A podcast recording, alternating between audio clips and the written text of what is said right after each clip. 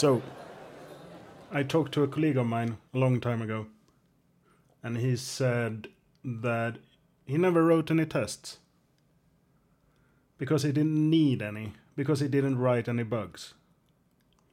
Have you ever encountered bug free code? Was this an actual colleague, and did, did he actually exist, or is he is he a straw man? He is. He wasn't really my colleague. I was brought in as a consultant to have a look through his code and see if it was of good quality. And it was, but it didn't have any tests. So, So who knows? yeah, exactly. Did you find any bugs? Uh, not when I did my.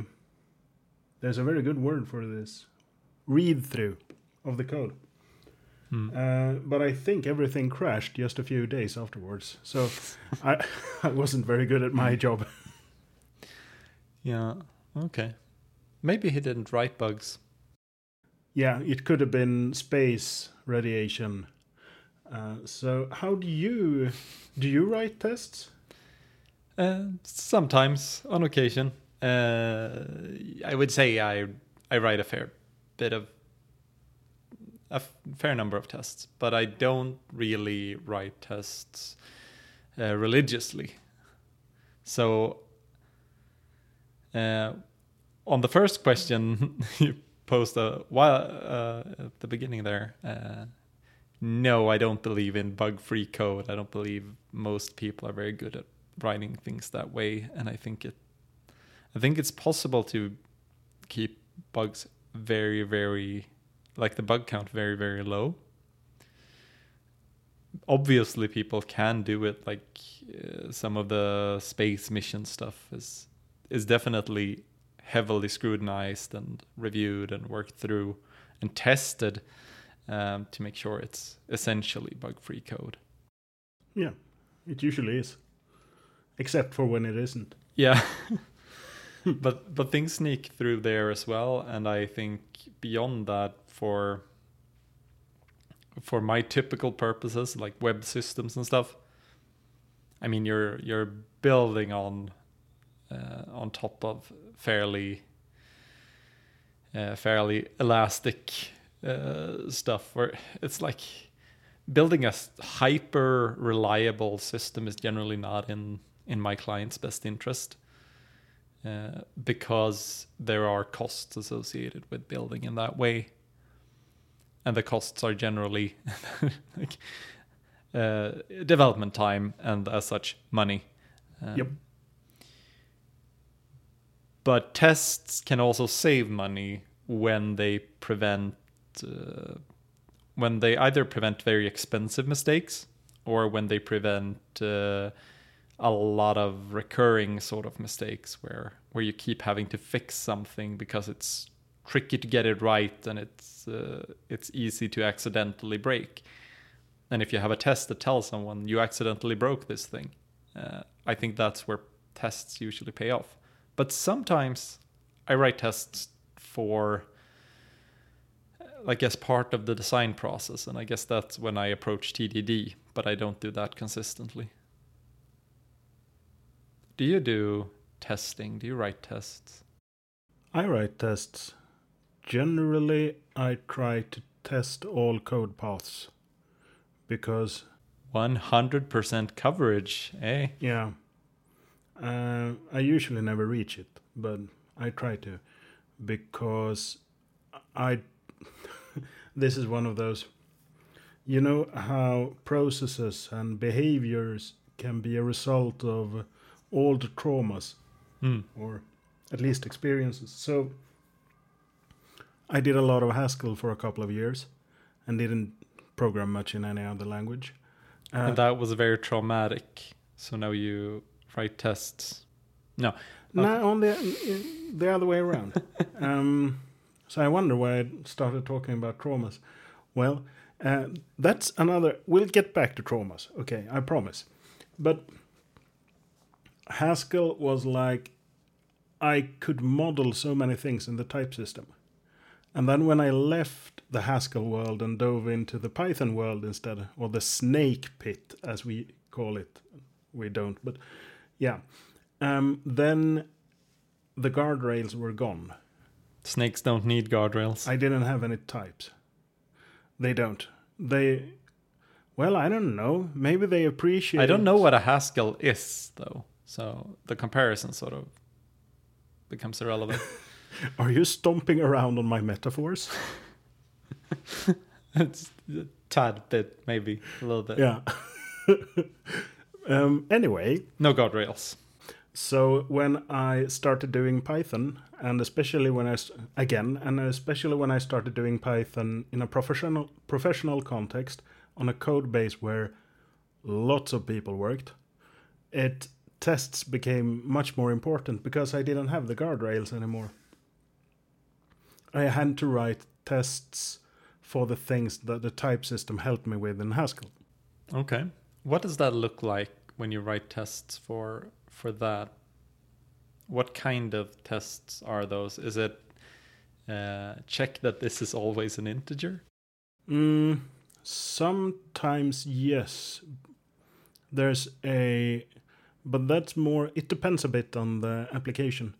If the application is allowed to crash, like it's a CLI application, and the part of the application I'm working on is primarily for the developers to use or see or stuff like that, then uh, I can put assert statements everywhere. So assert that this function gets an integer and a string and a date time, and that that date time is time zone aware, and so on. Mm. Um, and that I can model with a type system in Haskell. Um, so that's one of the kind of things, and also, or just throw interesting inputs at the functions and see what happens uh, in a more normal um, test suite. Yeah, and I guess some of some of that sort of testing where you pass it something bad and make sure it crashes correctly. Yep. Might not actually be necessary at all in a language like Haskell. I, I haven't worked with Haskell at all, but I have worked with Elm, and I think it provides uh, very similar compile time guarantees Yeah. where where it's like no no no no no you have something here is very un, very loose it's a little bit undefined we don't know what you're trying to do here and as such we will not allow it uh, you will have to define your behavior a little bit closer by either uh, doing something neat with the types or or uh, fixing your stuff Good stuff. in another way. So I can I can definitely see how entire classes of tests just go away. Yep. I don't know that I write that many tests of that kind. Some certainly some where where it's like okay, I want to make sure that this produces the correct like success result and the correct failure result. But usually the failure result is I mean it's part of the API. Uh, it's it's part of the contract. So you act for example if you're if you're talking to some functions that talk to a remote service uh, the failure there are failures that are normal like Yep. you get a bad response for some reason or the service is down or whatever Yeah, and that we need to be able to handle. yeah And how should we handle it? And writing a test for that is a good way to preserve the behavior or to document the behavior uh, for the future. Yeah, something I've increasingly been doing, I think, is considering the tests uh, reliable documentation on how to call things. Yep. Because uh, documentation, like uh, comments and stuff, can be become outdated, and sometimes, like, I try to name things clearly and try to uh, ensure that the variable names and stuff are is clear but if you're diving into the code, um, you might not have all the context you need to know what what it means to pass a config to this thing. And it's like, okay, uh, who knows what the config is? Yep. Like, okay, look at the tests. That's a config because you'll have to have everything needed to call the function in the tests. Yes. And this is where things like mocking can become very, very tricky and sometimes dangerous. I have such a love hate relationship to mocking. Yeah. It's yeah, because it's so easy to just go, I mock away all the bad things and now my test pass. Good. And then I haven't tested anything. I have tested that calling functions works. Oh yeah. It's like, oh, calling your functions. No, no, no, no, no. Function invocation works. it's like Yes. the the language still still runs. That's that's a good test to have. Um, maybe maybe not the most necessary test to have. Nah, I think that one could delete such tests. So, but you said you were aiming to cover all code paths. Yep. Because I want to see how things fail and how things succeed. How do you typically go about that? Because that to me does sound like mostly unit testing, but I could be wrong. Yeah, it's unit testing. Um, I think if, well, it depends. In Haskell, I use QuickCheck and just generate all the possible inputs for small values of all. Um, but I haven't really looked into uh, the library in Python that does the same thing. Hypothesis, it's called. It's a very good name. Um, so right now I'm using PyTest and the parameterize uh, part of it, which lets me write the test and parameterize some uh, of the argument. Okay, yeah, that's interesting. I haven't done much with sort of property based testing and generating tests and stuff. Uh, there's a lot of people around the Elixir community that are into that and do things with that, but I I just haven't dove in, and I'm I'm very very focused on bang for buck with my tests, and if I spend too much time on, on writing tests, I, I get cranky. Yep. I, I think what I tend to do is if some code is making me nervous, then I will add tests. uh, and regardless if it's mine or other people's, it's like if there are so if there are very nuanced behaviors, for example, that I I feel like this would be easy to break. Um, then I will usually add tests to ensure that that behavior remains. Yep. If it's important. And I tend to cover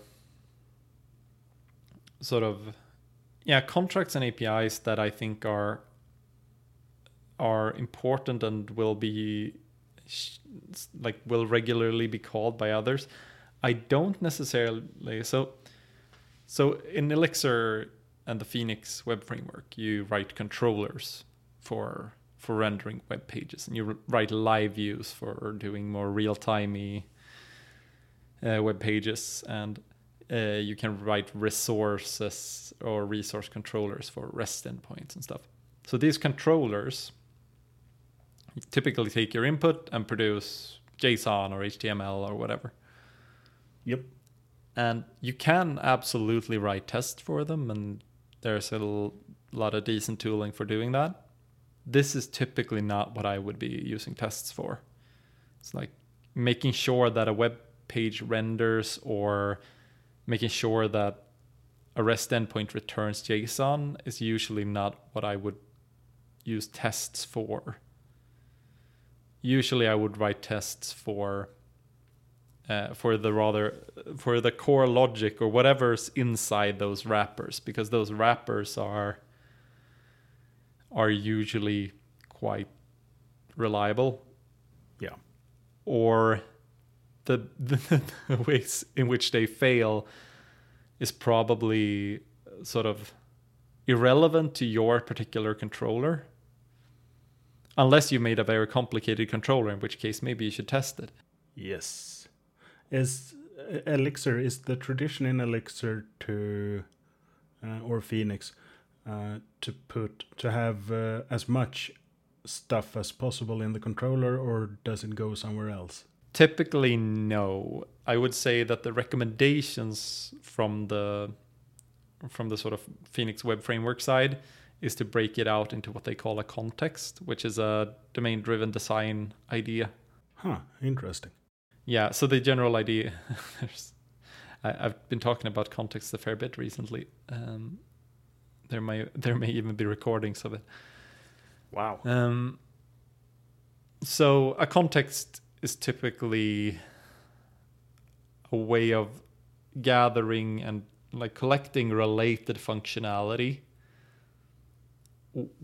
and separating it from things like your web API. So, for example, if you're you have a system that can create blog posts, the create post function doesn't really have anything to do with rendering JSON at the API boundary. Hopefully not. Maybe you even want to have the option of calling it from a few different places. Like maybe there's an API, maybe there's some buttons people can click in a web UI, maybe there's a maybe there's a CLI that uses the same code base. And the idea here is that the, the context could serve all of these with the same create post function, Okay. while the controller would be in the web part, uh, and there would be a difference between the, the API controller and the web UI controller, and maybe the CLI would be a mix task or whatever. There are so like I've seen good I've had some good results with it as far as so I, I made a note taking app or web app Yeah. and that one takes uh, input from telegram Yes. and uh, essentially i look at the message that comes in via this telegram bot and if it isn't a specific type of command i just treat it like a note and want to and assume i want to ingest this note into my into my collection. And then i call like the notes module and that has ingest note as a as a thing as a function and I use the same ingest note function if I just go to the web application and type something into the note field and save. Ah. Yeah. And neither of these uh, or rather that that notes module is a context in that in that parlance. Okay. And if you want to keep it more simple, it's just the module. I mean, it's not. It doesn't have anything special. There's no glue. There's no nothing. This. It's just a system designs uh, terminal piece of terminology. It's about structuring your software. It's not a. It's not that it does anything in particular. While a lot of things around the web framework, things like schemas and controllers, those also come with functionality. it's like yeah okay there's some macros that give you helper functions and this hooks into that and this hooks into that. But these context modules are just they're they're just straight up code. There's nothing particular about them aside from being part of a pattern. Okay. So everyone is uh, agreeing on let's call these modules contexts, and we know what they are now. uh, for for particular values of everyone and agree Yeah, because. Uh, so yeah. if you listen to the Elixir Outlaws uh, very recent episode, uh, so that's the podcast. Um, they they touched on the context towards the end of the episode where Chris Keathley more or less said, uh, "Oh yeah, contexts are not a thing." Yeah, because he had been thinking on them or about Yeah. them. Yeah, and that means that means they are not a thing. Interesting. I think he's correct, but they might be useful even though they don't exist. yeah, uh, it's like I, I somewhat agree with him. I think he has some some good ideas about that, and I I get the feeling that he has some very mixed views on testing and tests as well, and what tests are useful and what aren't. Yeah. The thing is, I've worked in code bases where where there's been a lot of unit tests that are very very particular very very focused and very very detailed and there's a lot of lot to maintain if you have a lot of tests Yep. there's a big test suite that also means potentially a lot of breakages when you make changes Yeah, and that's either a good thing or a bad thing depending on yeah lots of stuff. but but having a lot of tests can slow you down it can also but having the right amount of tests can actually make you somewhat faster because or make you significantly faster just because you have a certain degree of confidence in while developing and you will discover issues without needing sort of long QA cycles and and such. Yeah, I use because I'm a quite neurotic person, neurotic. I don't know how to pronounce English as usual. So to get something done at all, when I come to a new code base, I assume that the correct tests exist. Oh, the correct ones. Yeah. and then I start changing things. And I hope, and if all tests pass, including my own new ones, I'm happy. Uh, so this leads to me breaking stuff quite often. um, so I, I see myself as a chaos monkey in the best of ways. I try to be a very reasonable and nice chaos monkey Yeah. but I also break code. Uh, so, So you sort of work from the assumption that there are tests that should uh, should detect the consequences of your changes uh, or react to any bad consequences. And if those tests don't exist, hopefully you catch that while while evaluating your new solution, yep, uh, and then you want to cover that in tests because that's how you work. yep. So I assume that there are tests, and if there are none, that's bad, of course. Uh, but I write new ones, and I also assume that the ones who are doing the code reviews catch errors, uh, which I know you say that they won't, uh, and uh, I'm starting to agree with that. Sadly enough, um, and the third one is that I also assume that there's proper monitoring of the system in production, which there scarily often isn't. So I don't know. That's a lot of assumptions you got there. Terrible Yeah, shame if anything would invalidate them. Yeah, and they are usually invalidated all the time, and I fall fall through my net of assumptions and hit the spikes at the bottom of uh, the floor. The pit of the pit of spiky assumptions. Yeah. Yeah, programming is like Prince of Persia, right? You can rewind time.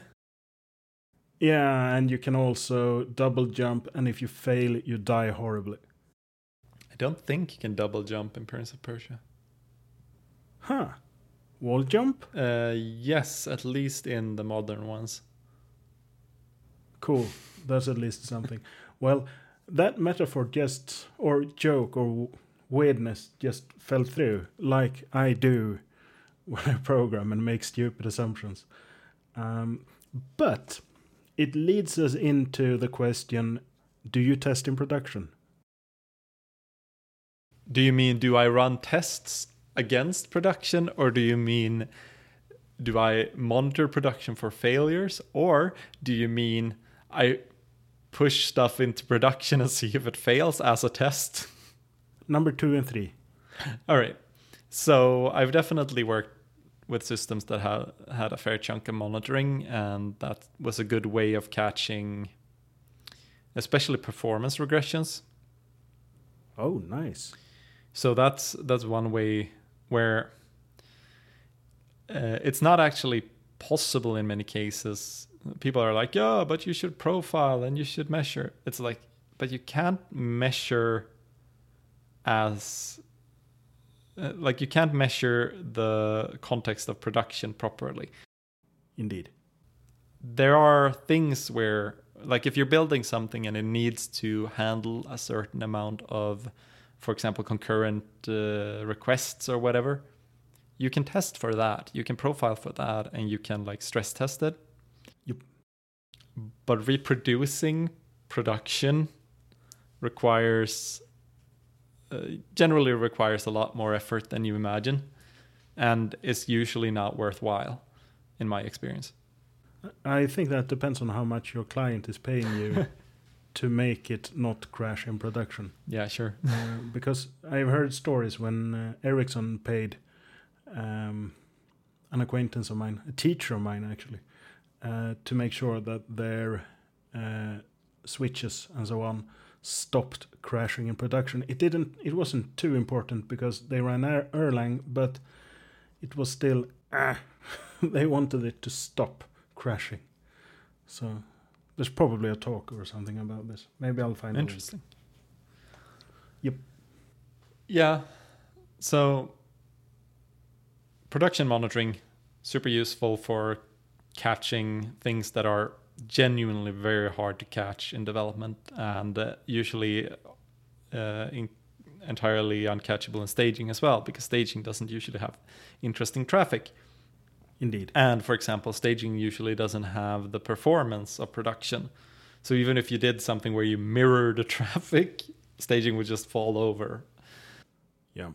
so typically, uh, you can't really you can't test performance to to like you can't test it fully. Let's say That's true. in for production. So to some extent, monitoring is, and uh, observability is very important for catching performance regressions. Uh, I've definitely like for my own projects, uh, my website, beambloggers.com, uh, that sort of thing. I mean, I'll just shove it at production when I feel like it. I wrote something that should work, and see what happens, because I it does not matter if it has an outage that spans minutes. Same here. or even if I push it out and then realize that I broke something, it's like, okay, a thing I care about was down for an hour or two. Yeah. Doesn't really matter in the grand scheme of things. For clients, uh, I try not to test by pushing things to production. It also depends on what kind of infrastructure the client has. So I've worked with clients where where they had some level of um, blue green deploys and it could detect a certain error rate and then it would roll back uh, to the previous version and that sort of thing. Cool. And I mean, that can catch some types of some of mistakes, but I wouldn't I wouldn't generally bank on it. It's not what I I don't set out to test in production. So you never tried if it actually worked. Uh, no, I've seen it. I've seen those setups work because of unintentional errors sent to production, Oh, okay. That's fair enough. mine and others. But yeah, so one type of testing I've done in production is where where you can't actually reproduce the issue locally, and the best thing you can hope for is that you're running on a system that makes it easy enough to, for example, try to invoke a certain request or function call on the production environment. Yeah. Because there are function calls that are perfectly safe to run in a production environment, and that the production environment actually runs on a regular basis. But sometimes they fail, and maybe they don't output enough uh, error information to the logs or to the monitoring. Yep. But if you actually ran it and stared at it, you would see what's going on, or you would find out. Uh, especially with Elixir, this is very doable. You jump on to the server, you attach a console, and then you run whatever it is you need to run. That's so cool. Uh, yeah, that's it's quite neat. Um, so I, I've definitely done that, and I guess that's a type of testing in production, but it's more sort of investigating investigating problems. Yeah, it's more after the fact. What's your thinking about testing in production? You asked, so I imagine you have a thought. Well, I would love to have um okay let's start it like this. Uh, for me i don't really care when i do things uh, my own stuff but uh, django is very good and sends me email when things go boom. Uh, so that's it's slightly embarrassing because other people are using my stuff uh, and they get a server error page. But uh, I fix it ASAP, and then if it's really, I'm really lucky, I get an email address for the user who was logged in, so I can email them and say, "Hi, try again. Fixed it now." Yeah. Um. So that's a very low key approach. If we want to talk site reliability engineering, I, I imagine that's perfectly in line with your SLA and SLOs Oh, yeah. and uh, whatever whatever else. Yeah, I haven't I haven't signed an SLA with these people, so it's very good. Um, Service level agreement is I'm gonna make my darndest. I'm gonna do my darndest. Yes. When, when I have nothing more important to do, like work or sleep, or playing very fun computer games, I will fix bugs if I only have fun computer games to play, though. That's the SLA. Right there. yep. At work, I would love to have a green blue deploy or something that fixes things automatically.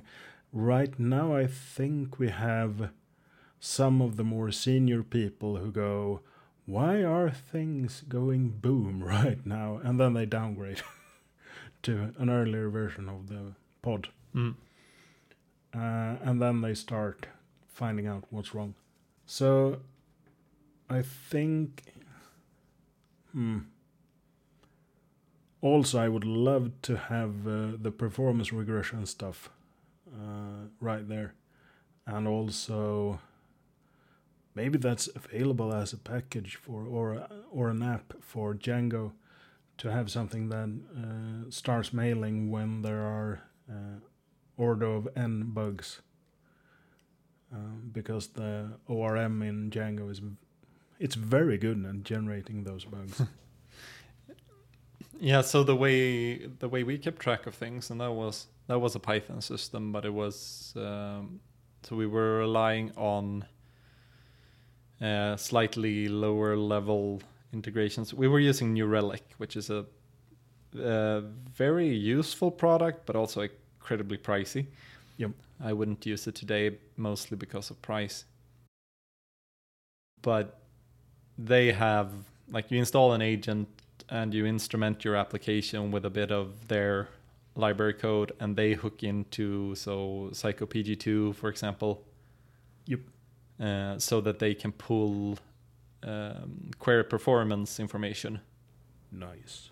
and they have the if you run the agent for for the host so they have will keep an eye on cpu usage ram disk that sort of thing and then you can set uh, alerts for different criteria and you can also just jump into their their dashboard and it's like yeah we released the thing oh dear response times are in the toilet uh, let's let's maybe see if what we did there um, Yep. so that's typically what I mean with with monitoring. Um, Yep. Yeah, I think I have the same uh, interpretation of the word. and it's it's incredibly useful and for anything where where I'm supposed to be responsible for for it staying up and performant and it's important, I would want something to that effect. Typically, I think I would look at Datadog today because that's what I'm hearing the most uh, good noise about. Nice. seems to have reasonable-ish pricing and um, uh, definitely a good useful UI. There's also stuff with with so Prometheus and Grafana and things. Yeah, they seem cool. I have never used them though. Yeah, yeah. I might actually be doing a thing with live stream sometime soon with a guy who, so Alex Koutmos, uh, who wrote Promex, which is an Elixir library for for producing metrics for uh, Prometheus and Grafana. And Cool. uh, yeah, he's made a very ambitious library. It, it gives you dashboards by default as well, so you don't have to sort of set up all the views you need. Um, so you get a bunch of bet- metrics about how the beam runs and how. Uh, so how did if you choose to use the, the Ecto database plugin, you will get that kind of information and yeah, a bunch of cool stuff. Sounds really nice. We'll have to talk more about that later. Yeah. So that's uh, might actually be doing a live stream about that. Nice. But but yeah, test testing was the idea. Yeah, testing. So uh, testing in production. Another aspect of sort of te- testing in production is to have. I like to call it an agent. It's sort of uh, less chaos and more monkey. Um, Mhm. no, but but just having something that is a very high level sort of integration test that makes sure that your stuff is up. Yep. Um, and maybe carries out some automated operations to make sure that it's roughly doing what it's expected to do. Yeah. I'm helping a client right now with building out a regression test suite, automated regression testing uh, with a browser based testing tool, so a Chrome driver thing, Nice. where it will actually log into the platform, carry out the most important central operations uh, that this system uh, is built to do, and make sure that mm, there are no snags along the way of uh, performing that most valued operation. Yeah. And that test suite will partially be very good to run in CI. So whenever there's um, there are code changes before they go on to the development environment, like the central development environment, they might as well be checked out to see that that they work, or at least they go out on the onto that environment, and then we we actually test that they work, and then we shout at the person who deployed it if it doesn't Yep. and then the say it can do the same for staging and then it can do the same to block a release from production ideally if it if it would fail or at least detect if there was something that failed uh, due to this release but then it could also nice. run let's say every hour or every 5 minutes depending on what kind of test it is these tests end up fairly heavy because there's some processing involved where where it just waits around for a minute or so. So in that case, I would probably say, uh, let's run it every hour or so. Yeah. And as long as it doesn't cause too much sort of performance drain or anything, it's pretty nice to know that the central parts of your application will will be checked every hour to make sure that they are still up. It doesn't cover the entire system in perfectly uh, nuanced uh, microscopic tests that will like check every inch of your css but rather high bang for buck like okay what does what is this system supposed to be doing can it can it achieve its uh, its basic uh, purpose in life Yeah. Explode, of course. Yeah.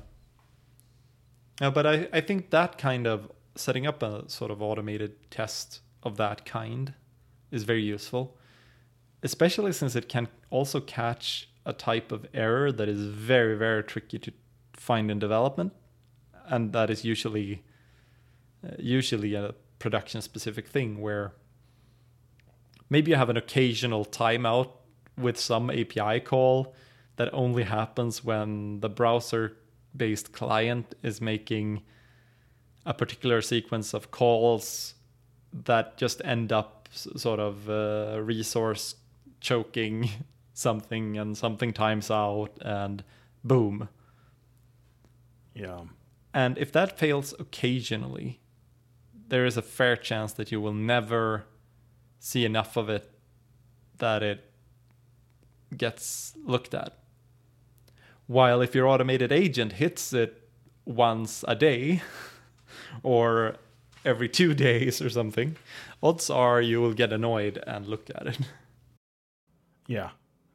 And it's, well, it's probable that those API calls are mocked anyway. So it's never found in dev. Yeah, and I also know that it varies a lot if people actually test front ends. Yeah. Do you write tests for front end code? Uh, yes and no.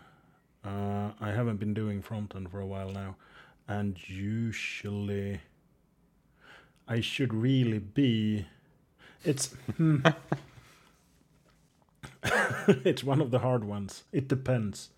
Um, but when I wrote a front end app, uh, it was for managing voting and no, not voting. It was for managing speaker lists on uh, meetings.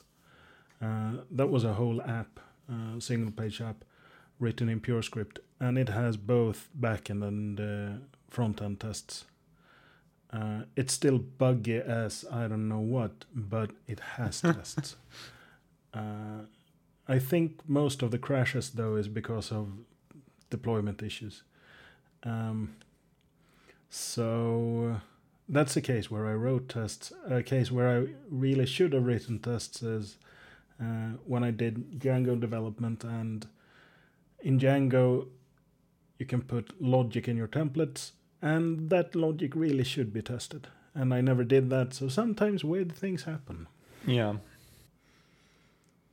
So, yeah. And the coverage tool doesn't show that the templates are don't have any coverage at all. That's also an interesting thing. So I try and I don't really look at coverage.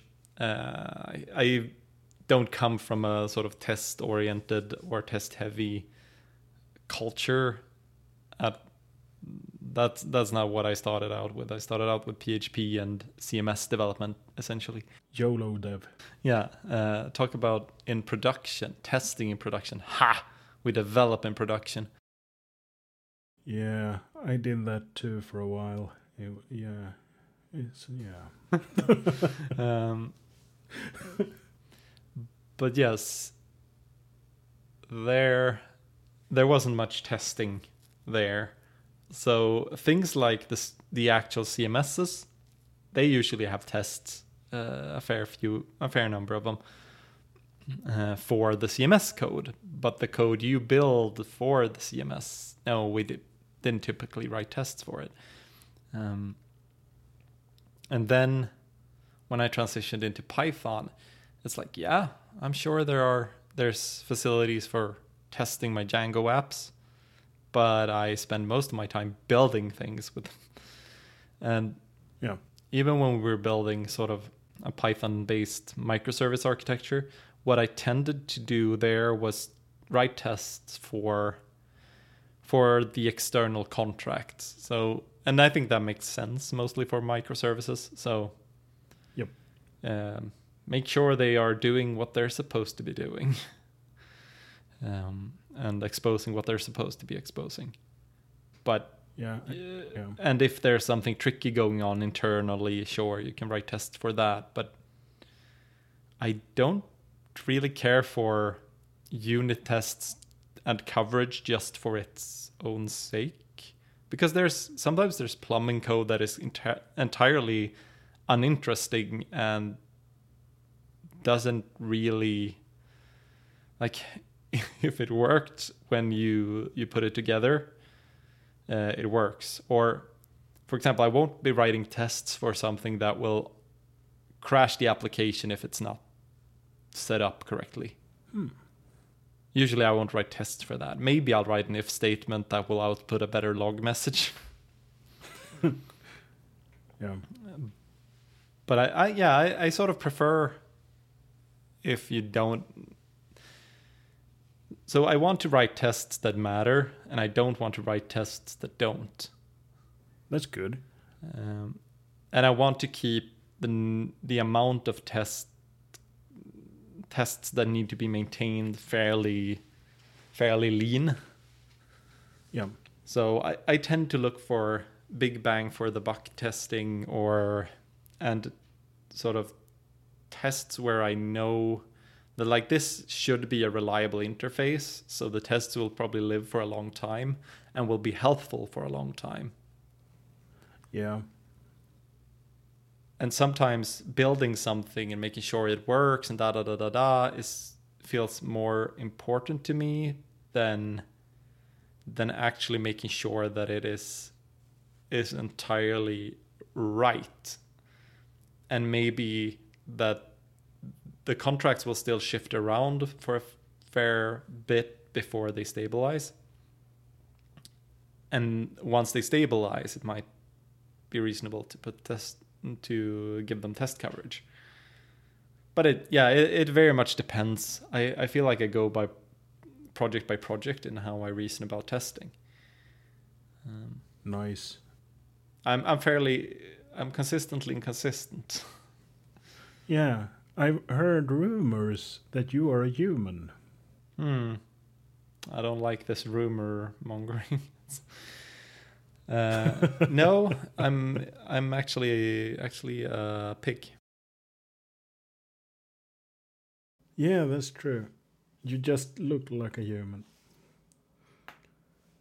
Yeah. So you were talking about microservice architect architectures, and uh, this week I uh, made one of those go boom. So because I removed a field in a dictionary, and then I grepped for that field, or I used rip grep uh, to see if there was anything that used it in this repository and it wasn't so everything was cool and it went through code review and everyone was like yeah good code nice ready to merge. Then i merged pushed to production and boom. Because there was another service that relied on this service having this field. So the field was part of the public contract, whether whether that was clear or not. yeah it was a very unclear public contract. Um, it's so i would have preferred to have a an integration test that went between the microservices and this is one of the great things with having a monolith architecture is that i can grep in it much easier yeah. um, and then I could have changed everything at the first um, first time around. Now it took, I think it only took two Yeah. times. Yeah, it it gets weird with microservices when when the contract is not very clear. Yeah, Um, that's something I think we actually did right with the microservice architecture that we set set up at one of my previous places. I wrote written a whole series on it, and we we did a lot of things wrong, and we probably shouldn't have had microservices to begin with. yeah, But we did define all our contracts as protocol buffers, oh, nice. which meant that like they were well known. If you attempted to drop a field from it, you knew that you were you were fiddling with the external contract, and uh, if uh, and you would have to check like if another service actually used that.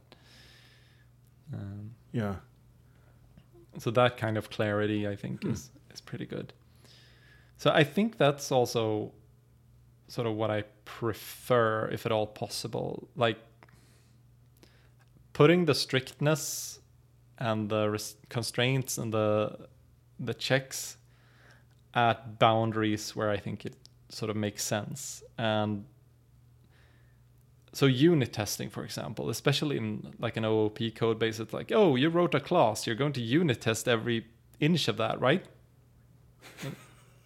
no i will write a test that talks to the classes that other things should talk to but this class only exists because i can't put code anywhere unless i have a class uh, But you're not a bitter or angry person. You're a bitter and angry pig. So it's cool. yeah. No, but Yeah. and there are mod tons of modules when you write um, Elixir code as well, where I don't think like this module, like this module isn't something anyone else should be should necessarily be calling. It's not public. It's not documented. It's um, and then I won't cover it in tests if it's if it's uh, doing essentially internal stuff because that should be changeable. Yeah. Could you be writing a, an integration test that involved that module so you saw that the overall behavior was okay? Yeah, so wherever I find where like wherever I decide that the that the API boundary is or wh- whatever Yeah. wherever I de- decide like no, this is the real module, this is the contract part. Uh, that's where I'll put my tests. Because if you decide that you are going to invoke this function on my rate limiter uh, supervisor worker child module, like, well, screw you. You should be calling something further out. That that's not reasonable. That's not what it's there for. Yeah. I'm sure there are people that that will that will think that like I, or I know that there are people that are like no but you write the tests up front or no but how can you be certain about the functionality unless you've written the tests and it's like yeah but I've I've done software development for years with entirely without tests that has mostly worked Yep. now, then I've also tried to build some services with a lot of test coverage, and they have mostly worked. I will say that there has not been a huge difference in in the sort of reliability when I'm doing something more advanced or where I'm less certain of what I'm doing. Then I tend to test more or if I know like okay this touches this will touch stuff that is very sensitive more tests like our user service for example in um, in that microservice architecture that had much heavier testing than our sort of calendar integration service because if the calendar was a little bit broken that wasn't all that bad but the user service is sensitive very sensitive. Yeah. And as a consequence, we wanted to be more certain that you didn't screw up sort of the security aspects of it when you change something or Yeah. so I think I think you need to consider like okay, but what what are you testing for? Why are you testing? Uh, and make choices that make sense to you. It's Yeah. I think for me, testing is about achieving a certain level of confidence. And if you're going to be doing sort of automated deploys and stuff, I think you want a little bit more confidence that your tests will catch, has a decent chance of catching regressions. While if you're doing hand roll deployments in an early stage application, like, yeah, maybe you don't need that much testing. Or if certain parts of the code base are churning like crazy because you're in heavy development, maybe that doesn't need testing because that will actually slow things down significantly. Yep.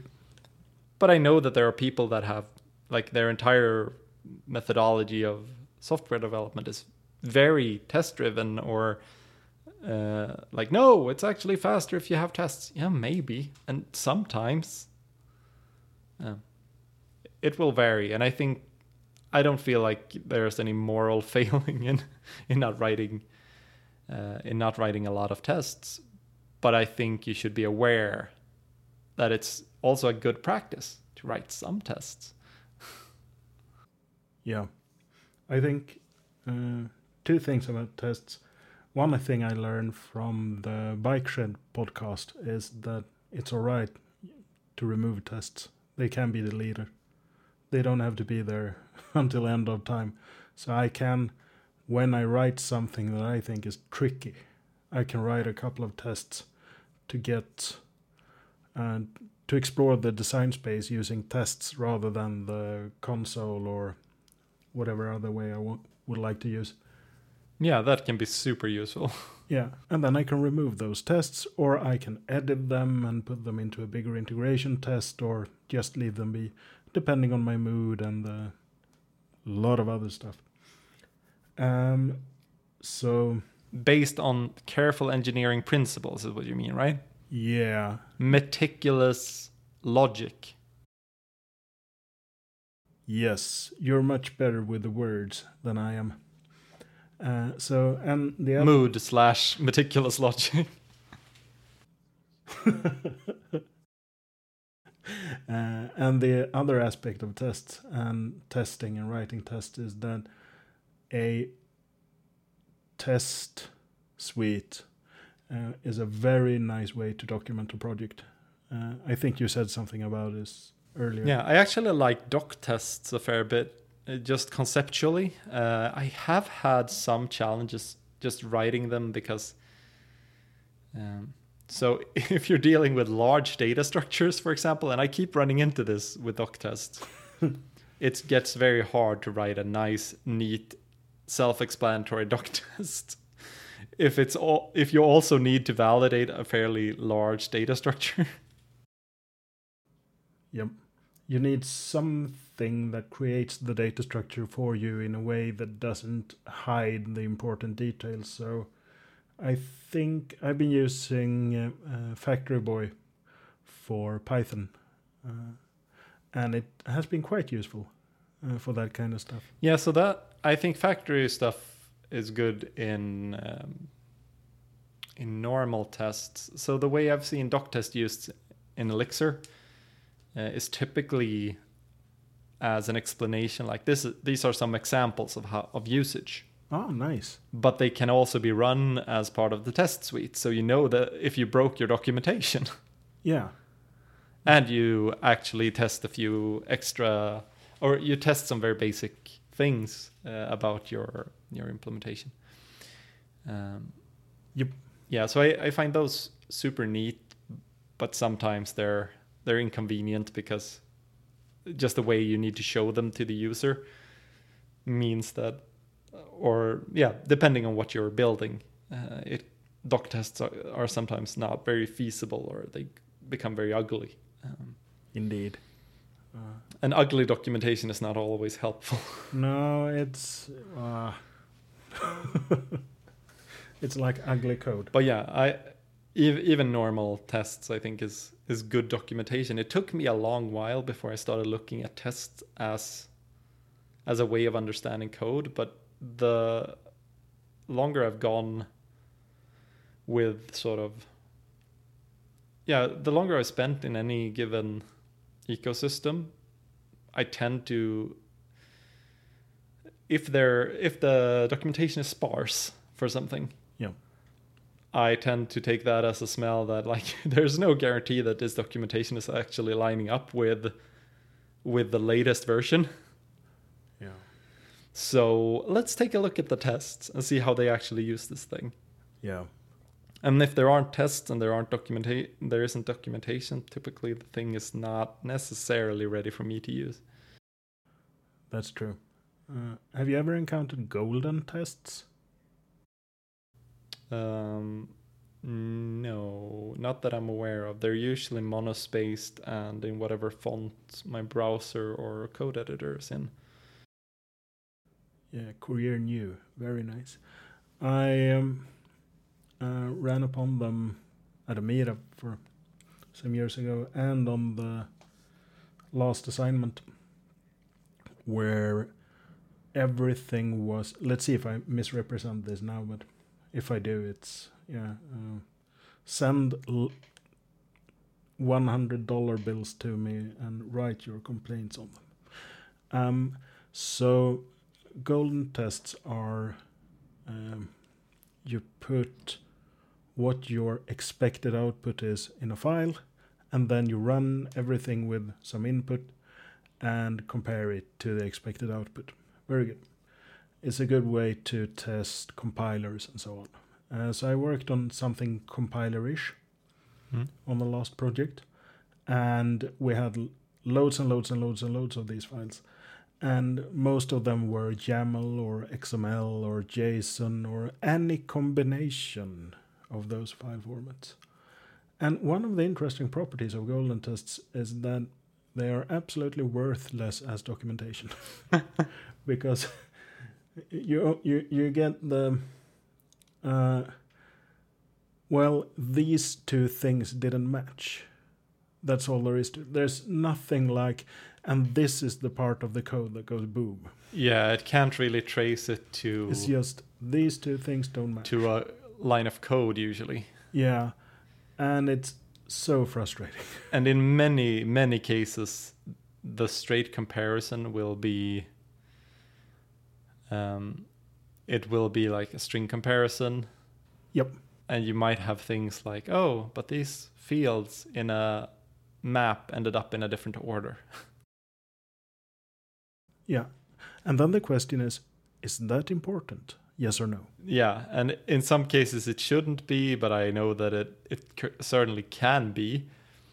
Um, yep I recently wrote some some of these types of tests because I needed to make an API endpoint that was used producing some dynamic output now.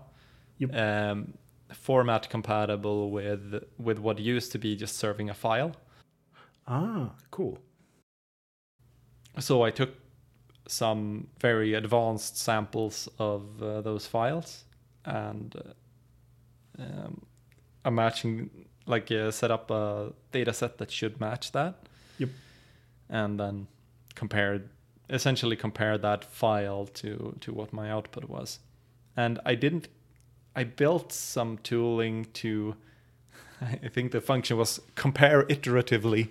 Uh, because I did not want Yeah. um, so if you're comparing Elixir data structures, you can actually get some pretty decent diffing uh, output on assertions and stuff. nice Uh, that's something that I think showed up in Elixir 1.10, and we're at 1.12 now or so. Um, but in this case, it was it was a little bit more intricate than that, and I I didn't want like a dump of the entire data structure every time a comparison failed. So I iterated through it recursively and looked for for matches and failures and wrote some uh, fairly in-depth logic about just what the different comparisons could be and made them give me good error messages. um, yeah and that has been helpful, especially when I've broken things and I get a nice error message from the test saying, uh, "You screwed up this part. Uh, we expect this to exist, and it doesn't." Um, but then we're parsing. So this was JSON. yep Then you have to parse the JSON and compare the data structures. You can't just compare the JSON, or you, I guess you could, but then you're writing a JSON parser. Yeah. hmm. In uh, Python, there's an amazing module called difflib, which does this uh, for all kinds of text. And it can be configured to diff things in reasonable ways. Uh, it's not very good with tree structures, though, so then you're on your own again. So it's pretty good until you actually need it for something. Yeah. Yeah, well, it's useful for text. Yes, but Perhaps even binary data, but not structured data in that way. Yeah. So I really like I really like testing and I'm glad that I feel much more comfortable writing tests these days because it is an incredibly powerful tool. Oh, yes. Just automating checking for problems and automating like ensuring that what you wrote is doing what you said it was supposed to be doing. Yep. But I also uh, I have a hard time accepting sort of dogmatic testing is uh, everything, testing is life. Uh, I don't I don't really subscribe to to any particular ideology of testing, and I guess that comes from from going off of feel in many cases. So feel slash experience that that depends on how you want to sell it. But I do go by feel when I decide whether I need to write a test or not. I don't have a strong meticulous logic to to how I make that decision. That sounds reasonable. It's Yeah, it doesn't generally feel reasonable when you're, when you're talking to people that are very very convinced that they are following a logic. I I don't it's hard to convince me that you uh, that someone is as logical as they think they are. nobody is. Uh, I much more trust someone who's like, yeah, I, I mostly go by feel, but I try to do it this way. It's like, yeah, that that makes sense to me. If someone's like, no, but this is trivial, uh, you do X, Y, and Z, and you always do X, Y, and Z, and I'm like, no, no, that's not a, how I operate at all. For me, programming is to a large extent a creative pursuit Yeah. it's a craft, so there's an aspect of not just making it pretty or not just making it fun or not just making it uh, exciting. but to a large extent, there is also that. Like, I try not to not to let too much of my sort of creative need, my need to try new things, bleed into client work, because I don't. I know enough to know that I should not be. I should not be experimenting too much on something that doesn't need it. That's the craft part. Yep. Make it just the right amount of boring. Yeah. Finding out what's boring is the exciting part, I guess. It's like, oh, this technology was not boring. Let's uh, s- let's replace it, shall we? I keep uh, getting Yeah. woken up in the middle of the night by this thing. Uh, apparently, not boring enough. Can we make it more boring? Yeah. Can we, please? Actually, a recent, a recent client, uh, part of my work was definitely making some code just much, much more boring. Um, some of that was fairly interesting and intricate work, but it was, it was code that was crashing due to a number of different reasons, uh, entirely too often. And most of it was most of the work was putting more controls on that code so that it didn't sort of have infinite uh, concurrency and uh, like it respected rate limits and that sort of thing Ah.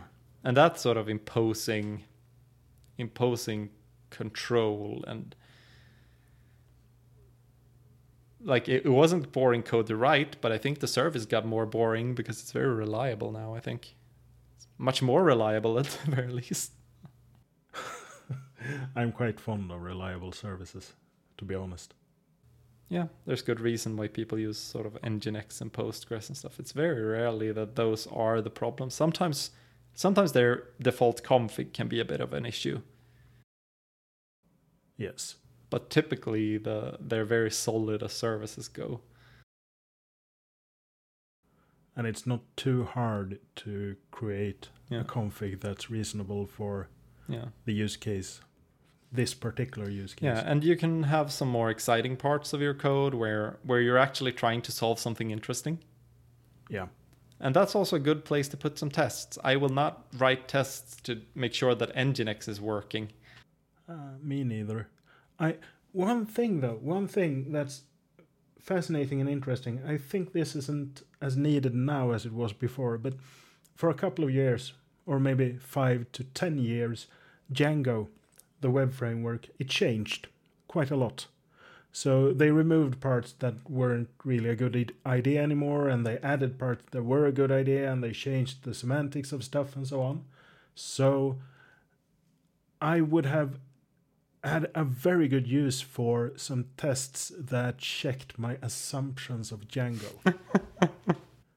because then when I upgraded, which I, I usually for that project I upgrade once a year, and then I uh, fixed the bugs for like three months or something. It isn't a very well used project, so it takes some time to get people to visit all the places of it.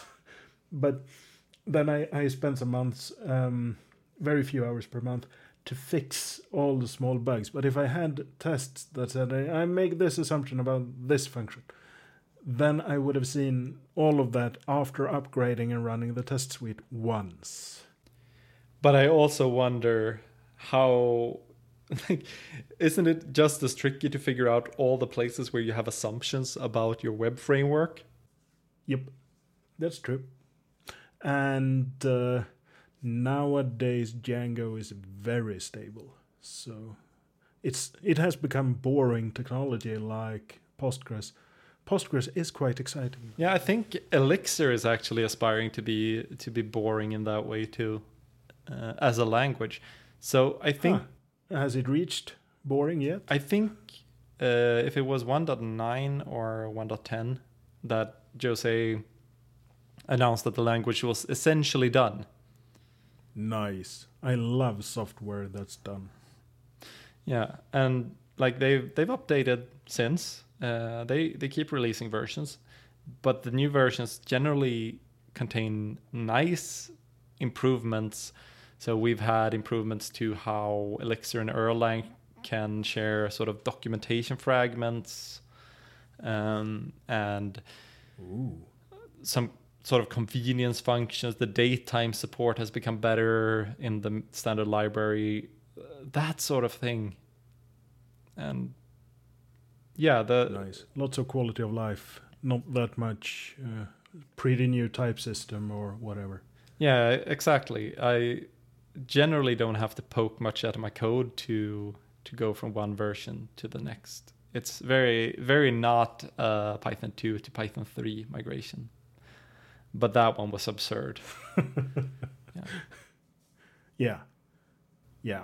We we we uh, sunsetted the product rather than updating. Yeah, that's.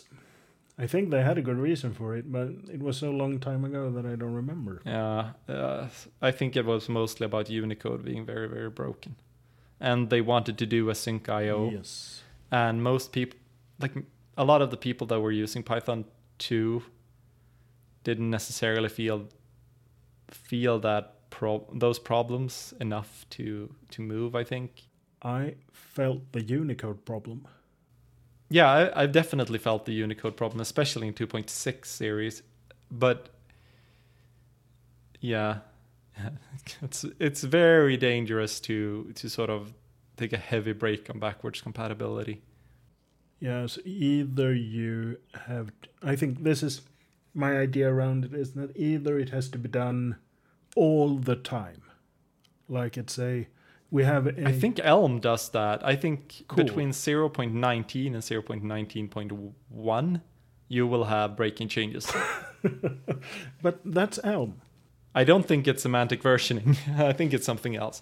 But I, I could be wrong. Uh, it could be just this project might have some challenges with it. But Yeah, but but one of the cool things with Elm is run the type checker, compile everything. If it compiles, it works. If it doesn't compile, it will tell you in a very nice voice yeah, where it doesn't work. Uh, same for Haskell. It uh, breaks all the time. Doesn't really matter because run, uh, compile it. If it compiles, it works. If it doesn't compile, I change a few things, and yeah. Uh, so that's that's kind of cool, and that's one way to do it. And the other way is to almost never do one of the, these huge changes.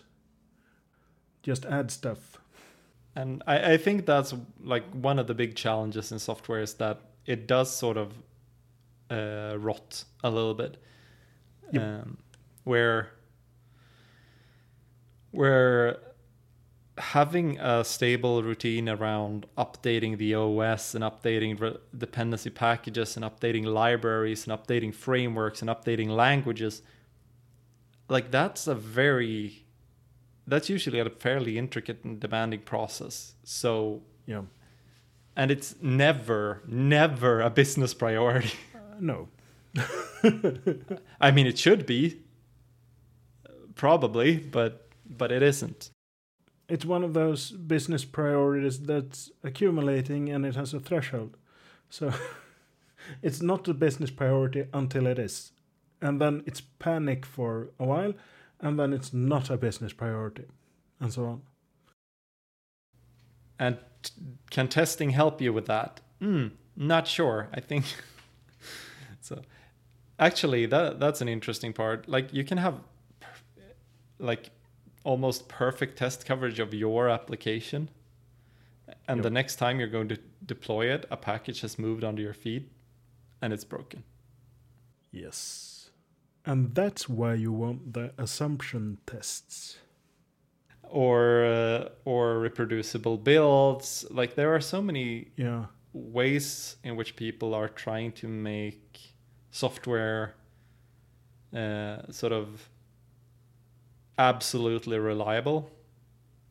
And i don't know that a lot of them are are fully utilized in in industry because they are almost to uh, to a t um, super inconvenient. Yep. and like uh, pick your pick your battles i think. So if you want so i would love to sort of freeze dry my npm packages in many cases because i feel like npm moves a lot under your feet. I have had almost zero problems with hex so elixir packages moving under my feet. They've been very reliable i don't find that i need to update them super often. Uh, and then we have things like the OS, and that's that's a trickier one. I've definitely had some painful sort of Ubuntu or Debian major version updates, Yeah. and then there that's a case where I think something like Nix might be might be a good thing. On the other hand, running Arch is almost painless nowadays. We I know we talked about how painful it was 10 years ago or maybe 9 uh, when they switched to systemd. But since Other then- people have told me differently. Oh, they're just using Arch in a way that's painful. they should use Arch like I do. Oh, That's the secret. yeah. Maybe I could start selling use Arch like, like I do courses. I could get rich. Yeah. Yeah. And popular. And and yeah, and if people Everyone loves hearing uh, that I use Arch. could start selling t-shirts. the vegans of Linux. Yeah. And I say that as a vegan using Linux. Yeah, was- there are are hmm. And if if uh, Arch is too easy and like that, you can use NixOS instead. Um, Yeah. There you get deterministic installs of the OS, and that's kind of cool. Yeah. Like, I actually think Nix seems sort of compelling. We should probably talk about putting things into production at some point. Yeah,